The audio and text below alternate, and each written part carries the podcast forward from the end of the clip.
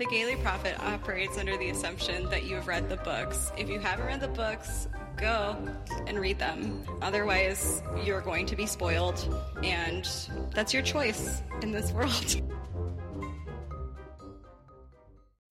Gay people love puns. I'm dead. we have to stop this podcast. This book causes Satanism. What is left for us to rant about? There is nothing straight about Plum Velvet. you shouldn't have been drinking when I said that. Monocles are impractical, but hot. I don't for a second believe that she is a straight person. I mean, I'm definitely here for bisexual Minerva McGonagall. Let's talk about Harry Potter. Hello, and welcome to part two of our discussion of chapter 21 of Prisoner of Azkaban with special guests, Woke Doctor Who. Just a quick reminder that we did have some audio issues with this recording, so there are some points where the audio sounds a little bit weird, but you know, please forgive us. We do have a technology curse. Welcome to the politics section where we talk about things that are fucked up. Toya, kick us off. Oh, Snape. Snape. he is a politics section unto himself. He is the thing that is fucked up in many ways. We've already talked about, you know, kind of how he's fucked up as a teacher. But as a person, it's interesting to me, and this is where I'm going to get into it, how he and Sirius kind of reflect each other in my mind. So Sirius, of course, barely out of his teens because they were all very, very young, which we forget if you're just a movie watcher and a book and not a book reader, you forget how young Lily and James and Sirius and Lupin and all of them were during the first Wizarding War. Okay, so of course Sirius is jailed when he's very, very young, maybe 21 years old, you know, base, barely out of his teen years and kind of stops there. Like he doesn't Right. mature any further than that. He's pretty much still a teenage boy in a lot of ways. And I think it's the same thing for Snape. Snape kind of stops maturing at that point and he doesn't go any further. He never deals with all of the, I guess, the trauma of what happened to him in school, um, what happened to him at the hands of the Marauders, the bullying that they inflicted upon him. And instead of becoming a better person, instead of using that to make him not a bully to other people, he in fact becomes a huge bully himself. And it's worse because he's doing it to people who don't have equal power, right? He bullies children. He bullies the people who are underneath him as his students and also underneath him in age and in maturity level. He argues with them as if they are peers. like he talks to children as if they're on a level with him, as if they could, you know, do this witty repartee back and forth. That's not a thing that's happening between a professor and their students. Sirius, likewise, has not grown up, and it comes out a lot, particularly through his dialogue with Molly Weasley, um, when she talks about how you think that Harry is James. You treat him as if he's your best friend when he is a child. He is young enough, literally, to be your child. And so we have these two kind of stunted baby men fighting each other. And so for me, the only difference between Sirius and Snape really is that Harry likes one and not the other. Sirius and and you know all of the all of those of us who like to dig in and analyze these things talk a lot about um particularly Rich please shout out talk about Harry as the unreliable narrator, right? And so we're seeing all of these characters through his eyes. And I'm thinking to myself, is Sirius really that much better than Sirius Snape? would never be unkind to a child. I don't think he would ever be unkind to a child, but he is horribly unkind to Snape. And for what, really? Like what is the what is the actual reason behind why they bullied him when they were children? Other than he's greasy looking. It's because he is a baby Death Eater. he's he's an awful kid. Yes, he's like super super misogynistic and shitty towards Lily. He is like already aiming becoming a Death Eater while he's in school.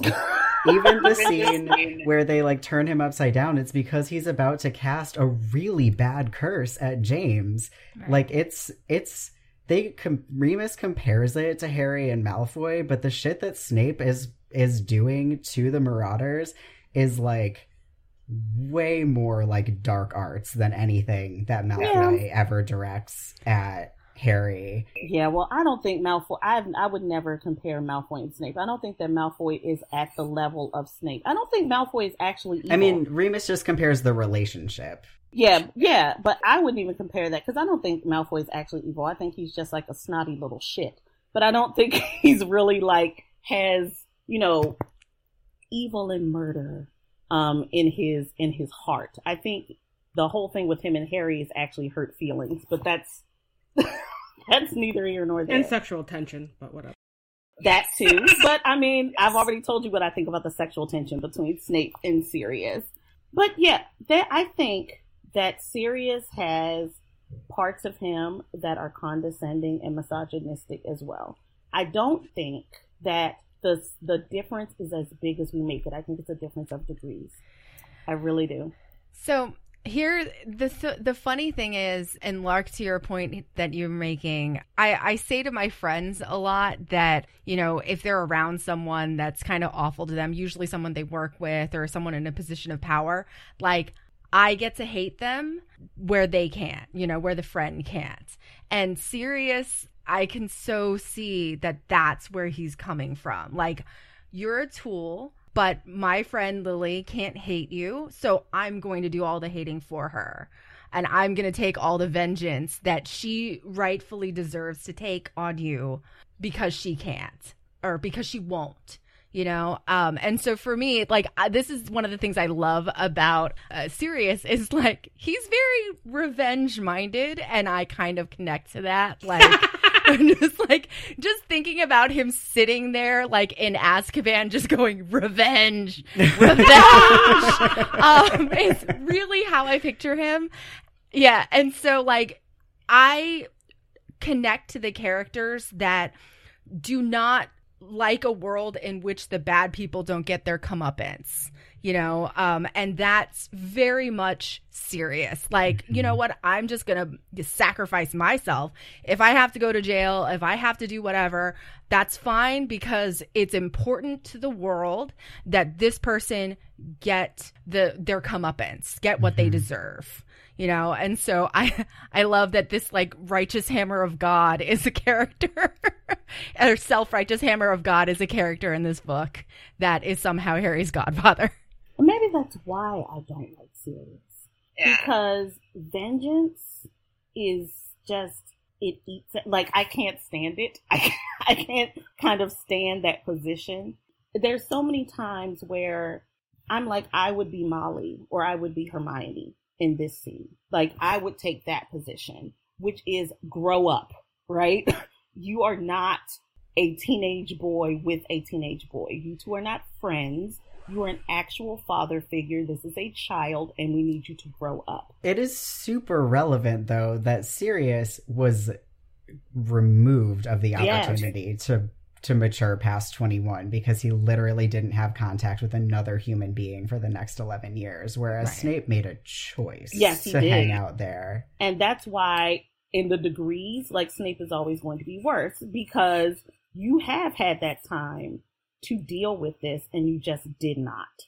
And not only did you not do it and you're not just visiting that on yourself, you're actually putting your nonsense onto other people and onto people who weren't a part of it at least if he was just acting like an asshole towards Sirius, I could understand it. At least if he was just being horrible to Harry, it would be horrible, but I would understand it. Wait, Jesse, what were you gonna say? Uh, actually, I was gonna I was gonna jump in just to say that I think part of the Sirius Snape dynamic is that Snape made that choice to be a fucking douchebag even back at school. Sirius grows up in the you know, conservative white supremacy esque world of like pure bloods and he rebels against it. And I mean, to varying degrees, there's still a bit of that that lingers. I think that's maybe part of his like quick to anger revenge streak in him. But for Snape, he could have gone to Hogwarts and like, you know, he could have like not gone down the path of trying to emulate this like bullshit, misogynistic, violent. I want to say racist, but you guys know what I mean, like Fascist. you know, fascist, Yeah, fascist. kind of like pure blood vibe. But he does. He embraces it wholeheartedly, and it's like, dude, you didn't fucking need to do that. You could just be, you could have just like been a regular ass student and been like, fuck this noise. But he embraces it, and I feel like that is part of kind of, I feel like part of maybe what Sirius dislikes in Snape is the part of it where it's like Snape is just enacting the kind of the kind of like pure blood fantasy that Sirius is trying to like move away mm. from so intensely. Totally. Isn't he And just it's like, the poor people who are voting who vote for Trump to their detriment? Like he Right. he's that kind of person who wants to Hell yeah. identify, you know, you want to identify with the pure blood um supremacist thinking. You want to you want to think of yourself as one of those people. You want to identify with them when obviously and if you had any sense, you would realize that what would make sense is to fight against that thing. Yeah, it's like the real enemy is pure blood supremacy in this world that everyone should be fighting against, but it's like we don't see maybe any characters with their eyes on that prize. Um cuz you know structural the structural, you know, stuff is very hard to see. But uh Yeah.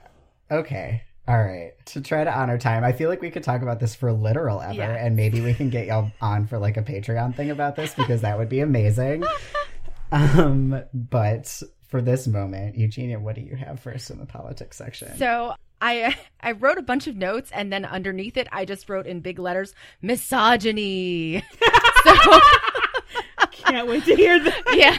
So basically, that entire scene in Madame Pomfrey's ward. So the first half of the chapter, one of the things that Dumbledore that sa- said that stuck out to me was, um, you know, he's talking to Harry, even though Hermione is there also, and says, "Oh, I can't change the minds of men," and I started at that point taking stock of all the female characters in the room at that point. And I started getting really angry because one of the things that we were talking about, uh, we've been talking about a lot recently, is JK's internalized misogyny. And it was so prevalent in this room that Madame Pomfrey's trying to do her job and literally save people's lives. Hermione has this like amazing tool in her po- in her back pocket and also her amazing brain.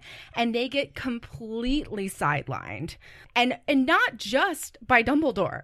Like I actually see the the hand of the writer here. Like the mm-hmm. person doing the sidelining is JK you know? And it bugs the hell out of me because like and it even extends to once they actually travel to the past like Hermione literally got you to the past and now she doesn't get to do anything at all? Like mm-hmm. what what is this? And it keeps coming back to the misogyny the internalized misogyny that jk puts into her books. And it every single time i see it and it it it was that moment of dumbledore saying i can't change the minds of men and i'm like oh just men you know and so i had a little like i am no man Eowyn from uh, Lord of the Rings moment there. Like, we can't change my mind either. So, uh, and it just it bugged the hell out of me, and it it's one of those things where I hadn't really revisited the book since we sort of had this revelation about JK's massively internalized misogyny, but like to see it right away in the chapter, I was just like, oh God. So if I was to actually go through the rest of the books and read it with that in mind, would I just be like, you know what, I'm never touching these again? You might. it's possible. Yeah, it really is. Hermione is always, not always, but often relegated to the damsel in distress. You know, there are so many times where Hermione says, Oh, yeah, you know, I'm smart, I'm clever, but, you know, what you're doing is more important. You know, the bravery of the boy is more important than the fact that I'm a literal genius. Um, And she's the one who takes him into the past, and then she becomes the one who has to be told to run and hide, you know, and he's the one who does all of the saving of everybody after she turns him into the past. And you know, I saw, I read or heard or something, an interview with J.K. once where they said, you know, why would you write a series about a boy?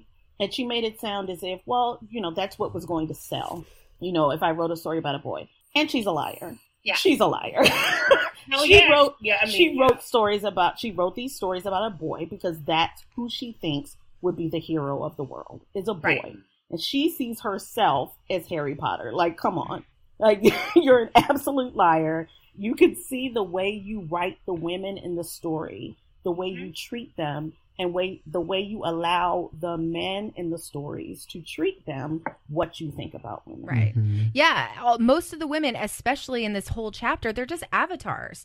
They're literally just to stand in for exposition or to stand in for um, someone for Harry to show his genius to, you know. And it's it's unacceptable. Like that, it bugs me so much. And so, like, while I do love the time travel aspect of this chapter, oh god i can't get over i can't get over how they go to the past where clearly hermione is the one that understands the dynamics of time travel and she's like what do we do? Oh no what do we do? And i think that even the movie tried to correct some aspects of that you know because hermione got the moment where um you know buckbeak wasn't moving so she took the um the weasels or whatever that were handling handing hanging there and threw them up so he'd follow. And then he she was the one who howled so lupin would get distracted and run off you know. She had a lot more to do in the the movies which is why i actually really love this movie out of all of them. And it's just sort of like it shouldn't take a movie director to go let me correct all the social wrongs that happen in these books for kids. Like that shouldn't Yeah. ever happen. Hermione mostly just serves as like someone to put the brakes on Harry's behavior. Like that's her whole purpose here is to be like, Harry, don't be reckless. Harry, don't be reckless, which is like really boring. Like that's a really boring way to write this chapter. yeah and it's really stereotypical too because that's you know how we think how you know the 50s thought of the little wife that was always preventing the the man from going out and doing what he wanted you know and Right. it's just so overly old fashioned that it's just sort of like why is this in this book why why did we have to have this here yeah. Jesse, what were you gonna say? Oh, sorry. I was gonna jump in just to say that uh, me and Lark always make a point to verbalize whenever in a chapter uh, Hermione or another female character is described as like saying something shrilly or another like really Mm. gendered way, like the kind of ways in which society described as the way that women speak. So it's like nagging and like shrilly, and like it happens a shit ton in these in, in the in these books so far, and it's just like, oh yeah, your uh, internalized misogyny is really just not subtle at all. Not at all. It, it- you know, the the cleverest witch of her age spending her time doing emotional labor for boys. You know, spending her time corralling boys and having to be the reasonable one. And what comes up to me over and over again as I read the books is how many times Hermione is referred to as being afraid of Harry. And it's just kind of brushed off. Like it hmm. says frequently that Hermione tries to say something softly, or she tries to say it calmly, or her face looks frightened as she's talking to Harry. And Mhm. so, what kind of friendship is that where you're kind of afraid of this boy who you spend your life kind of ushering and making sure he makes reasonable choices and doesn't do anything wrong? It's an abusive relationship between Harry and Hermione to some degree. It just, yeah, just keep your eye out for how many times. That's a really good point. Yeah, Holy shit. Ooh, all right. Um, Jesse, what do you have here? Uh, my queen deserves better. Um, I guess I will start off with circling back to Snape, which is the fact that Dumbledore is like, "Hey kids, uh, Snape is a more credible witness than you guys are," which is like. Snape is the most biased, unreliable witness you could potentially have in this situation. Are you fucking kidding me? And it's like, and then he's like, oh yeah, like Lupin is the one who's not going to be believed. And it's like, are you fucking kidding me? fuck the police. Like Lupin is the only one who I feel like would be able to give the like most even keel description of what happened in this evening. And I'm like, are you fucking shitting me? That's my first thing too. Is like no one's gonna believe kids and no one's gonna believe werewolves, and it's like these are both populations of people whose voices deserve to be listened to and trusted. I think it's been established throughout the book that no one would believe Lupin, which I think is incredibly fucked up, but it's sort of a new addition of like you're 13 so like your voices don't matter is sort of the first time we've been given this information of like we don't trust kids to be able to like recount things factually which is like really fucked up. Yeah. we should we should listen to kids and believe them. I think that's mm-hmm. really important. And it's several of them. It's several of them. It's not just one kid telling this story, it's three kids telling the same story, and they were all there the entire time. He came in late, and they would still believe him over the three children and the werewolf. right came in late and then got knocked unconscious so he was Right. there for a very very short period of the whole thing You were out for a whole lot of it. How would you have any idea what was going on? Yeah. Okay. So my first my first thing that hasn't been brought up yet is that Dumbledore says that Sirius hasn't acted innocent. And I'm like, when was Sirius given the opportunity to act like an innocent man? And what even would that look like in this world? Like, I'm sure no matter what, if you escape from prison, it doesn't make you look innocent, but like, he was never going to get out of prison for being innocent. So, like, what does that even mean? I guess. And I just was like, this is really fucked up. It's very thin blue line. Yes. Like, Yeah. and it's you know, Jesse, you said "fuck the police" earlier, and it, this this feels like another moment where Dumbledore feels less like educator and more like police officer in a bad way. It it really kind of disgusts me that the the idea of innocence here um, when you have supposedly an incontrovertible judge of innocence or or at least judge of who should receive punishment in the dementors right? Like they kind of only have one setting right? Is to uh, punish people who are bad in quotes. Right. and so this this person escaped from them as well as a apparently unbreachable prison. And you're going to sit there and say well there's no way he's innocent. Really? Really? You don't think that this could be in any way different? And it just follows along the lines of every well we got to follow the protocol sort of judgment that police officers do. And it's it's really really disgusting especially in in this time and like in this time and age or where like where we're at right now societally like to see this in this book Yeah, it feels more to it feels to me like those people who, you know, when you find out the latest black person has been killed by a police officer, right? Mm-hmm.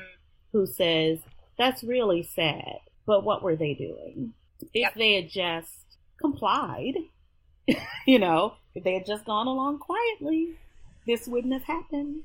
And it feels very much that. Like, well, Sirius, it's very sad that you were locked up as an innocent man. But, you know, if you had behaved differently, perhaps people would think differently about you, you know. yeah Sirius, if he hadn't been a race traitor, I mean a blood traitor, maybe we would have. You know, we weren't out here kicking it with werewolves. hmm Maybe. Yep. All right. Uh, Toya, what's next? I think that's it for me for politics. All right. Uh, Eugenia? Okay, so I just wanted to point out that this this chapter is the one that mentions Hermione's white face.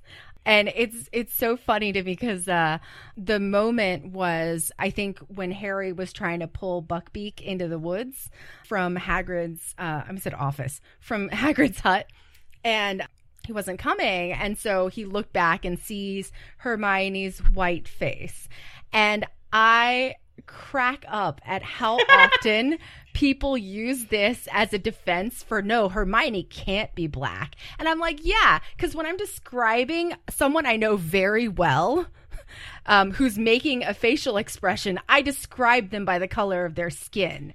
Like, are you serious? And more importantly, no one in this series is ever described as white No. to talk about their skin tone. Nope. Zero times because J.K. Rowling very much writes white as the default. Yes. Like, it's such bad reading to Yeah. be like, this is evidence that Hermione is white. Like, right. you just you failed your your language arts class by Yeah. reading it that way. Bad job.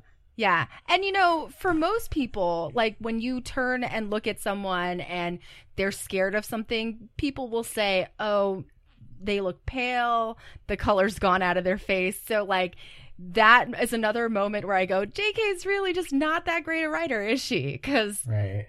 I mean, but white as a sheet is a thing that we say Yeah, a lot about exactly. someone who's in fear. exactly. But white as white as a sheet is the term, right? Like Right, that's yes, the phrase. yes. She just said white face, and I was like, it was jarring when I read it too. I was like, he actually said white face. What? And so yeah, like that was a that was a fun little political moment to come across in uh in in that chapter. Yeah, I've had to I've had to assure white people that black people can be pale. I've had to assure them of that many times. Like, yeah, trust me, I've been a black person for 42 years. We can be pale. you probably know a little bit about black people. Just by a the little bit. So Just a little bit. You know. We go pale. Trust me. Yep. Jesse, do you want to talk about our troll? So, I think for the beginning, we're like, we're reading Hermione's black, fucking deal with it. And someone on Instagram, maybe like last year, whatever, whatever, whatever, what is time, I don't know. someone created a whole Instagram account where the only image was a screenshot of that passage in the book about Hermione's white face to try to convince us that we were incorrect. And it was like, LOL, no? Oh like, you went through all this trouble for nothing? Because it's like not ever going to change my mind? They came into our comments on like a bunch of different posts where we had either like images of Hermione where she was portrayed as black or it was like talking about something and we're just like just like in quotes just put like Hermione's white face and like that was their bio was just Hermione's white face. It was like honestly I feel like that was the moment where I was like, we've made it. Like, we have made it as a podcast. Like, you went to so much trouble. Thank you. Like, this is so validating. And also just so invested in having Hermione being white, which I'm like, You don't have anything better to do than that. Like that is your crusade in your life. is the whiteness of a fictional character? Like that's what you care about? Enough to put that much energy in it? I mean, every time Eugenia and I talk about Harry Potter on the podcast, like th- there's at least once that I say Hermione is black, eat it. Like, mm-hmm. like I just I'm just super loud about that and I dare these folks. Like I don't give a damn what you talking about. Hermione is black. For your little white face sentence, I can put the whole thing in there about how she used a smoothing thing on her hair. Like, bitch, that was a magical relaxer. Hermione is black. The Weasley boys have evidence of liking black women. Okay? One black woman went between both of the twins. Okay? And then Ron got with another one. There are now little ginger Weasleys with afros. Eat it. Like, I don't care what these folks think. Hermione is black. It is canon. And they can kiss my left ass cheek about it. I don't care what any of these folks think. I just want to get that like embroidered on like a thing to put in my. Uh, so our PO box is listed on our website. Listeners who do embroidery, you can send Jesse that whenever you're ready. I Oh will, my I will. I will probably display it in my house. Needle point. Uh. Hermione is black. Kiss my left ass cheek. Someone is starting on it like the moment that they heard this happen. We have the best listeners. All right. Um, Jesse, what do you have? Um, I just want to touch base to make sure this isn't in anyone's correction, which is the fact that they don't use the Pensieve or truth serum to find out the truth of what's happening. Ah. No, it's not. In mine, at least. All right, cool. Um, so this is the biggest takeaway I took from this chapter, which is Dumbledore is like, yeah, we really have no way to prove that you, your guys' story is true and that Sirius is innocent. I'm like, Dumbledore, you literally have a fucking Pensieve in your office. Y'all have magic. Snape has fucking truth serum in his fucking office. Are you fucking kidding me right now? Oh, we're just gonna go off everyone's eyewitness testimony. Whatever. No! Use fucking magic. I'm like so just like angry to be like, this isn't the muggle world. We have to fucking be like he said, she said. It's like, no. Look in the fucking Pensieve. You're gonna see everything mm-hmm. very clearly. You know when it's doctored. Why are we even going through this bullshit? Wow. I never thought about the use of the Pensieve. I was going to say in corrections, but since you brought it up, like, I'll say it right here the fucking time turner. Like, if you can go back three hours, how far can you go back? Like, we could just keep going back until we got to the time where all of these things were supposed to have happened, and we could just stand off in the cut and witness. Okay, but in the books, unlike in the play, you can only go backwards. So whoever did that would then have to live through to the present to then vouch for Sirius's innocence. That would make that makes sense. That makes sense. That's a huge investment. Oh. Yeah, but I yeah, that makes sense. I guess I didn't think about that with the time turner. But I never I never would have thought about the Pensieve at all. Although that is a that's just a gaping plot hole right there why they could Mhm. not have just gone into the Pensieve and witnessed. Well, I think wasn't the Pensieve didn't it make its first appearance in book five? So I guess maybe it's that J.K. didn't think of it yet. I'm like, yeah, it made its first not appearance. It would have it would have existed. But yeah, I guess so. Yeah. Yeah. Yeah. 'cause she's not a good writer. But I think I do I do. I think you're right. Well, we know that I think you're right that she's not a good writer. But I think like she tries to cover up plot holes Mhm. by, you know, writing in shit later on to explain why that Mhm. could not have happened or, you know, that kind of thing. And then of course, if you ask her if you were to ask her about that at the end, like, okay, so if the Pensieve existed during Order of the Phoenix, why didn't it exist during Prisoner of Azkaban? And why couldn't they just have Yeah. And thinking back, I think it was Goblet of Fire, but yeah, like literally the next book you thought of a another plot device, i.e., magic, and you didn't think about it before. I think you're right that it's introduced in book four, and then they again don't use it at the end when Harry's like Voldemort is back. Right. And then they spend an entire book being like, Harry, you're a liar. And it's like, wait, didn't wasn't there this memory thing that we just saw? Like what what's going on here? Yeah, and it's even shown in later books that it's really not like it's not easy to fool, right? Because Right. with uh with Slughorn and his sort of falsified memory, like it becomes really cl- apparent that that's messed with. So yeah, Right. why aren't they always using it? Right. Or even like, I mean, the ethics of truth serum, definitely something to be discussed, but it exists. Yeah. And you couldn't have been like, we're just gonna clear this up, right? Sirius would definitely have taken Veritaserum. Like if they had said yeah. to him, you know, we'll give you some Veritaserum so that we can tell if you're lying about this Peter Pettigrew thing or about having, you know, been responsible for the deaths of all of these people, blah blah blah. He would definitely have said yes. Like, come on. Okay, so then there's no reason why they couldn't have used the Veritaserum. the the o- the only thing I could say is that it would be on brand for the ministry to be like, I actually don't want this to come to light. We're just gonna like kill this dude and like call it good, which is something the Sure. American government would do and has Yeah. done. So I'm That's like, exactly what I was thinking too. We know how Fudge is, so yeah. Yeah. Anything he could do to sweep things under the rug and not cause issues is what he's going to do. yeah, Because if the truth comes out, you now have to admit that somebody has been in prison for years who was a completely innocent man. And what do you do with that? Mm-hmm. Yeah. Yeah, you can't just be like, our bad.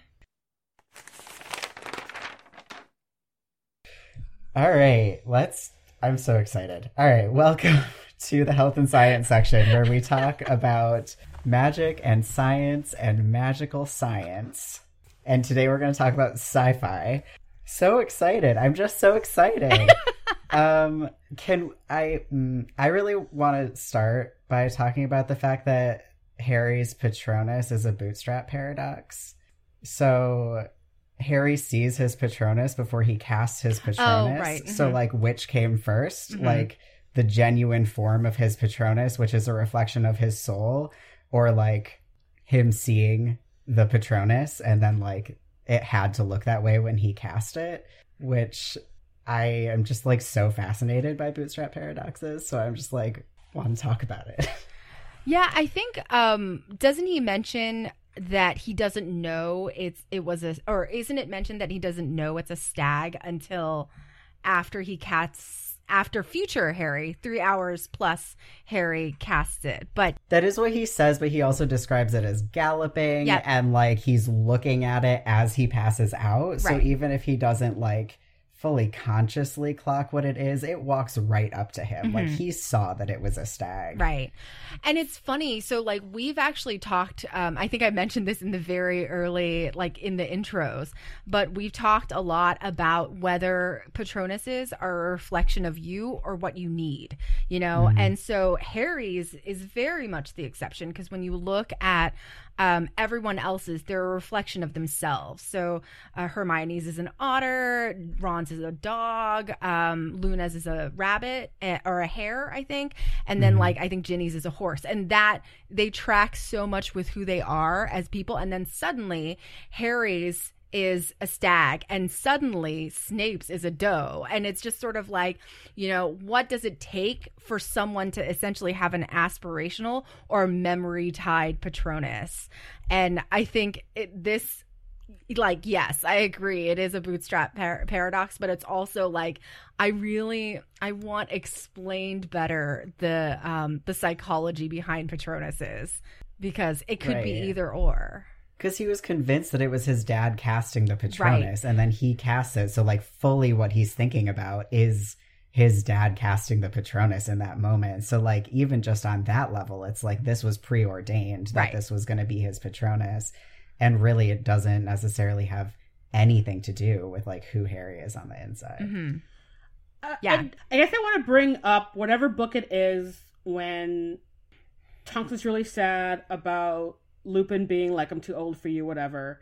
And then Tonks has what Harry doesn't pick up, but is very clearly a wolf Patronus that Mhm. everyone's like, yeah, it's weird that Tonks' Patronus changed. And I'm like, so like they could change? Is it like connected to like what you need at the time or like what your like emotional state is? Because then in that case, it's it seems interesting that Harry's is always a stag. Mhm. Like if your Patronus can change, And how do you even cast a Patronus that is something that's a reflection of your sadness? Which, like, we're gonna have to talk about when Tonks's Patronus changes. We have been recording for an exceedingly long time, but Okay. like that is like such a thing to go into. I think that's why I said in the beginning that I was like, fuck it, like Patronuses are just whatever you want them to be at the moment because that's kind of how like there is no set kind of Patronus protocol in the books. It seems that everybody's Patronus kind of just does whatever the hell. And so, you know, if we're talking about aspirational though, it makes sense for Harry's to be a stag because what does he want to be more in the world than his father, right? Like Right. he his father is his hero, even though he's never met him. He doesn't know anything about him that he wasn't told by somebody else. Um, well, he met him, but he was a baby. And so, of course, if he thought of himself as the, you know, the hero of the situation and he has to be the conquering hero, he would imagine his father and he would imagine whatever his father would have done. But that makes me very sad for Harry. It's, you know, Harry doesn't get to be anybody who isn't James and Lily's child. You know, it it's always brought up that he looks exactly like his father, except he has his mother's eyes. Like there's nothing in the world that he gets to be that's just him, even to the point of his Patronus. Like even that doesn't come just from him. That is his father coming out in him again. Yeah, well, they say in in psych and mental health a lot that trauma changes the brain, you know, and so um, they, it it makes so much sense where. And this is where my background in, in neuroscience comes in, you know, like where where the Patronus seems to originate from is a lot of sense of self, you know, concept of self. Technology curse alert. Oh my goodness. All right. What else about time travel? Okay, time travel. Is it my turn? It is anybody's turn. Okay. This is a free for all, I think. Okay. Yeah. So, um, time travel. So, this chapter obviously focuses really, uh, really tightly on time travel, and um, one of the the points that uh, it brings up is definitely um, what we call what they call the grandfather paradox of if you travel back in time and you kill your father, you will never ha- or your grandfather, you will never have existed. So, one of the coolest things I read in like the past few whatever amount of time because time is immaterial at this point was a uh, recent study that came out of the University of Queensland that basically said that time travel is possible without the paradox because the universe is essentially deterministic. Uh, so if you were to travel back in time and let's say try to stop something from happening, you know, in the void that was created in that moment, something else would slot in there. And so, like the example that they give in um, the article discussing it is um, if you were to go back and try to prevent um, patient zero from catching COVID, you may become patient zero yourself or someone else would. Because essentially, it's all based on this mathematical model of called dynamical systems theory of essentially all of the factors around that moment in time, which is called a, a manifold in space, which is called the manifold, creates a space for that thing to happen.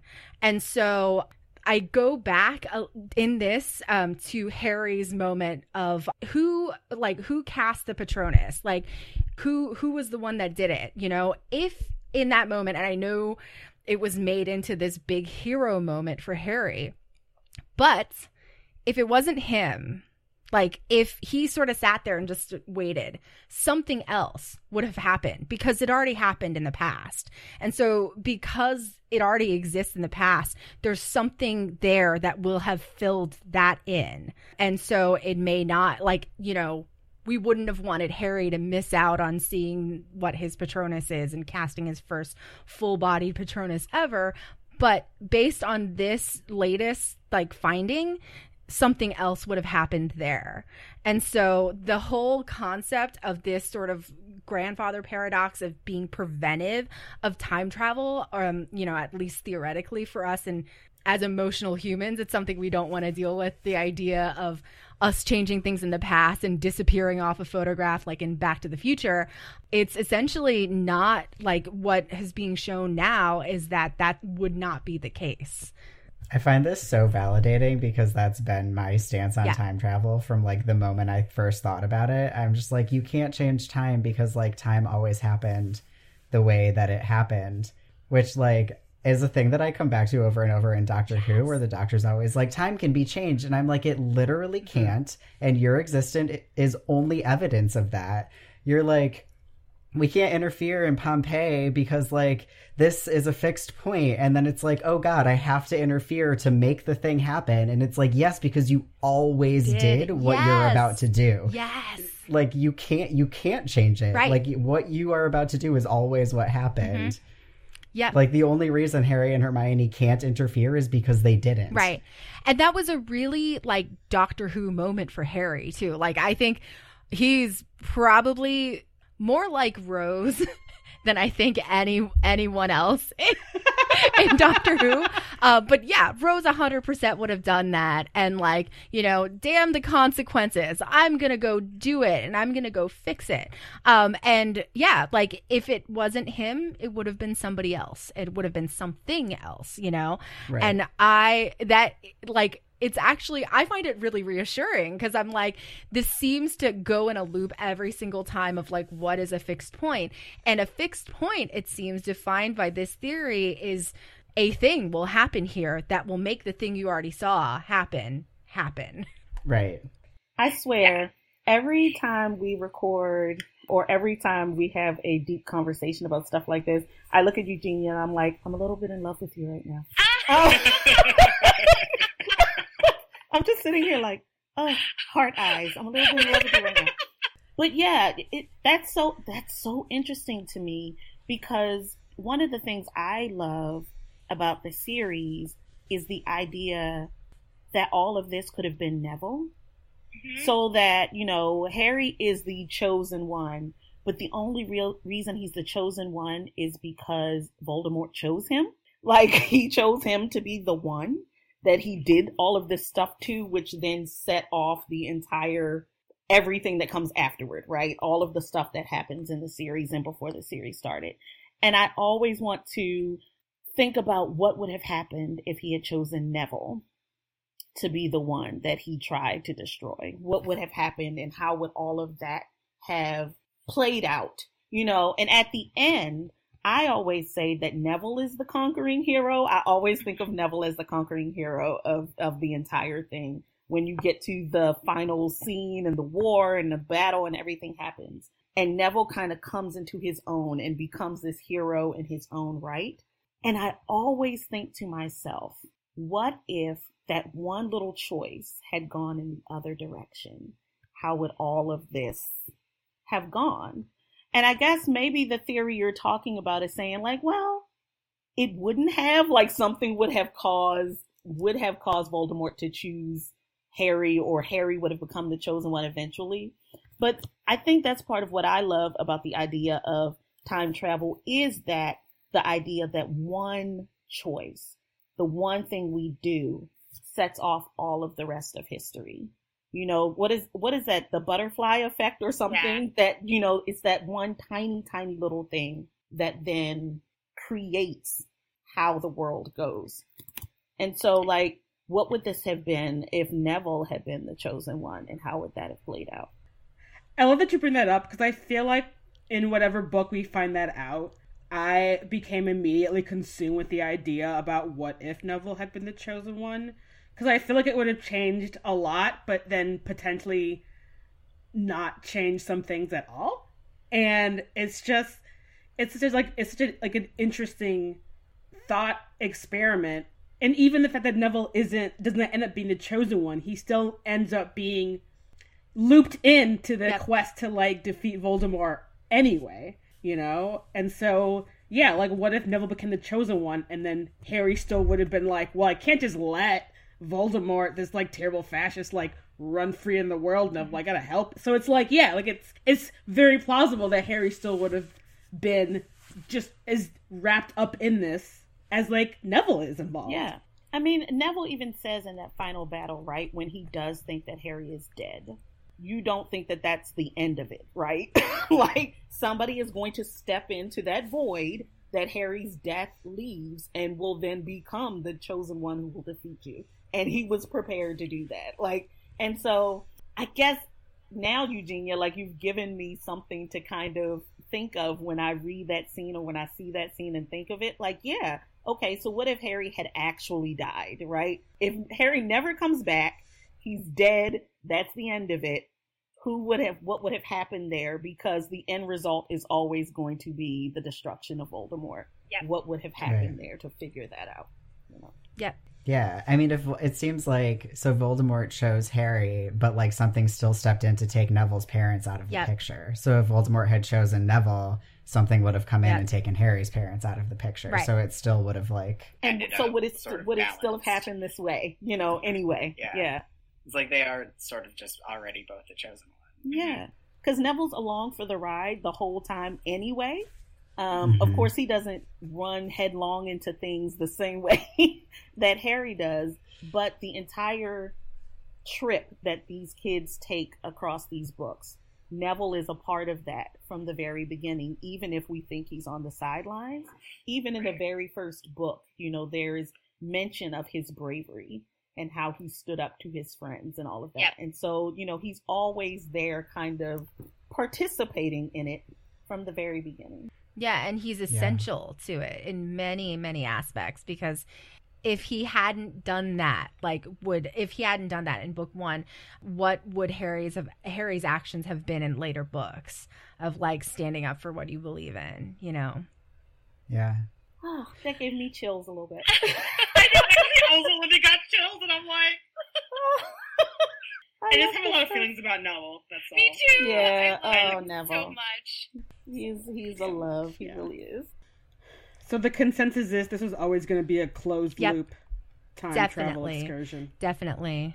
And it's not weird, but it's interesting to me that Harry is the only one who's allowed to quote unquote break time or whatever, and nothing catastrophic happens, right? Because Hermione says to him, We can't be seen by ourselves.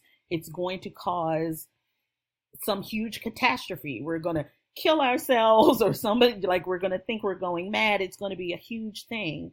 And Harry literally does that. So he does see himself from both sides, right?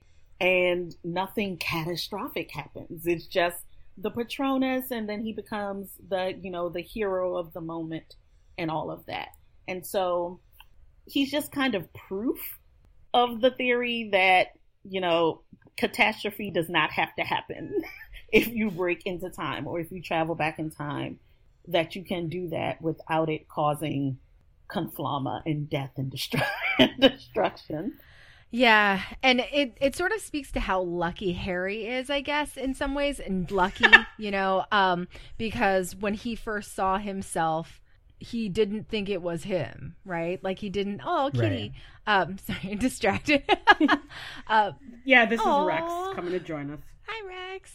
Um, but yeah, he didn't think it was himself, and so, but if he did, I mean, I doubt that there. I mean, so that entire scenario, though, whoever he saw there, he wasn't ever going to think it was himself, right? And so that's lucky, you know. There, there was no like he was a little below conscious thought at that point, right? He'd already been attacked by the Dementors. He was trying to protect Sirius, and so he kind of lucked out, I guess, in a, in a sense, because he would have never had the uh, wherewithal to say, "Oh, that's me over there. What the heck is happening?" You know, and so he lucked out definitely, but yeah like it, it's it's hard to legislate an exception is all what's something i say a lot. And that's uh, when you talk about the types of people that may be seeking time travel i'm pretty sure the very ambitious and the very dangerous sort of fall into that category um you know at least disproportionately so. And so i think that's who the rules are made for. Yeah, this is really like maybe the biggest instance of when Harry looking exactly like James like Yeah. comes into play in a major way. Mhm. And it's helpful. Yes. Yeah. really really helpful It's like you really save yourself from murdering you. yeah, because you're not going to see the color of your eyes across, you know, from that far distance. So. I don't know. I also feel like Hermione definitely the argument feels really confusing to me because it's just like she knows that she has a time turner. Hermione would not kill her double. She also would stop Harry from killing his double because she would have been like, "It's cool. I have this thing called a time turner.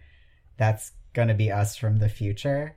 So like I don't know. The whole the whole time that I'm reading that chapter, I'm just like, "But is it a problem?"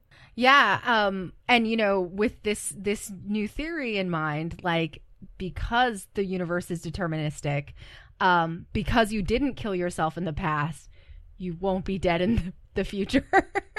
Right. so it's just kind of because it didn't happen it won't happen kind of thing. So Yeah, I mean, I feel like the real argument that Hermione should be making is like we can't see ourselves because we didn't see ourselves. right, exactly. like it already happened and you remember it, so like we just have to do it that way. Yeah.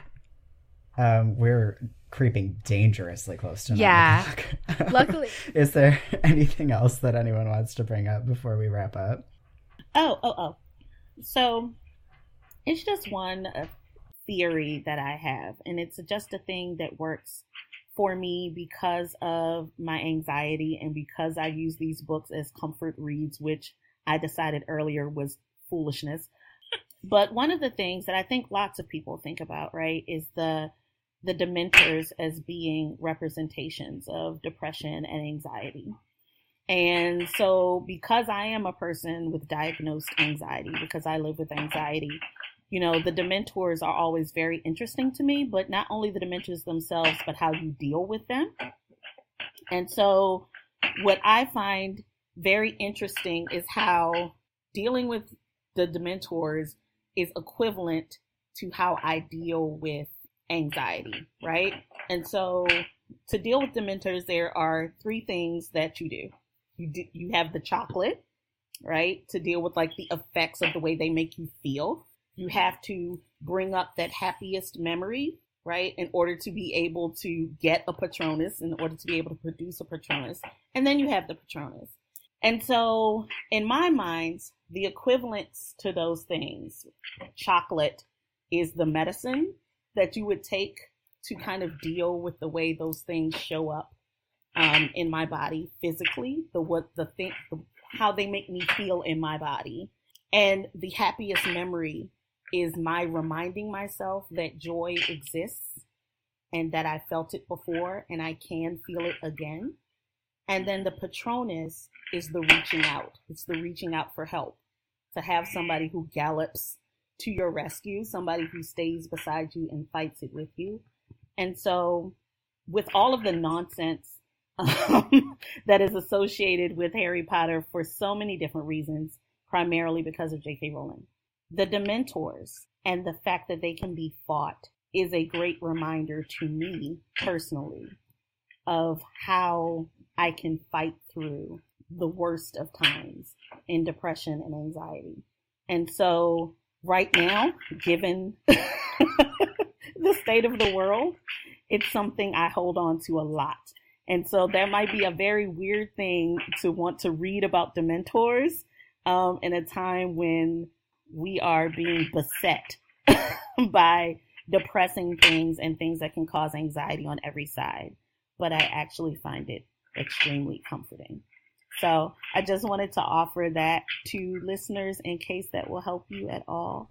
There are ways to fight off Dementors and there's ways to fight off depression and anxiety all the time. So there you go. That's, That's really it. Beautiful. Oh, Toya. That's such a great way to end this episode. yep. You and she always does this too. Like there's always like uh, uh like final parting moments with Toya on our Woke Doctor Who episode. Where we both start to cry. We're like, well, that's yes. it. Never mind. That's the end. no, this, this this is great, especially because daylight saving time Ugh. is essentially Dementor yes. season until fucking May. Hold on, everybody. so on that wonderful note about your podcast and also the way that you uh, are good at bringing joy into the world, can you folks tell us about where our listeners can find you? Yes. so our um our site is wokedoctorwho.com spelled out. They can also find us on uh, Twitter at woke doctor who and then they can listen on any place you find podcasts. We even mm-hmm. have an Instagram. We don't put a well, whole yeah, lot of stuff on it. it very well. We don't though. put a whole lot of stuff on it, but if you want to look at our faces, you can go yeah. and see. awesome. Thank you so much for joining us. This was incredible. Thank you for This has been us. amazing. Thank you guys so much for inviting us. We have we are so excited to have been able to do this. Yes, definitely. It's a joy. Yeah, this is so much fun. Yay!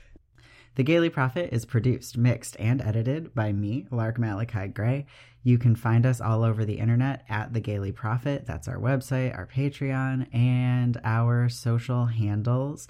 Speaking of Patreon, if you want to ask for a subscription to our Patreon for whatever gift giving holiday you celebrate or gift it to someone, it is now easier than ever because you can sign up for a year's subscription all at once. So head over to patreon.com slash the Gayly Prophet to do that. Uh, and when you join, you will immediately get access to over 100 offerings, including our new Buffy the Vampire Slayer podcast, We Are the Gayers. Speaking of cool subscription things that you can join, we have a sticker club, which is really exciting, where every month you will get a different queer or witchy or funny or often all three sticker in the mail. They're very, very wonderful. If you are looking for ways to support us that don't involve money, you can leave us a five star review and tell all of your friends about the Gayly Prophet. Maybe start having Gayly Prophet listening parties. And uh, check out Escape from Reality. That's escape spelled with a gay in the middle. It's our podcast about Carry On by Rainbow Rowell. It's super fun and really good. And if you haven't read that book, maybe that's uh, something you should put on your to do list for the next little while so that you can enjoy that podcast because it's fucking wonderful. Our show art is by Theo Julian Forrester. Our spoiler warning is by Sarah Sarwar. The music in our theme song is by Kevin MacLeod. And until next time, time is fixed.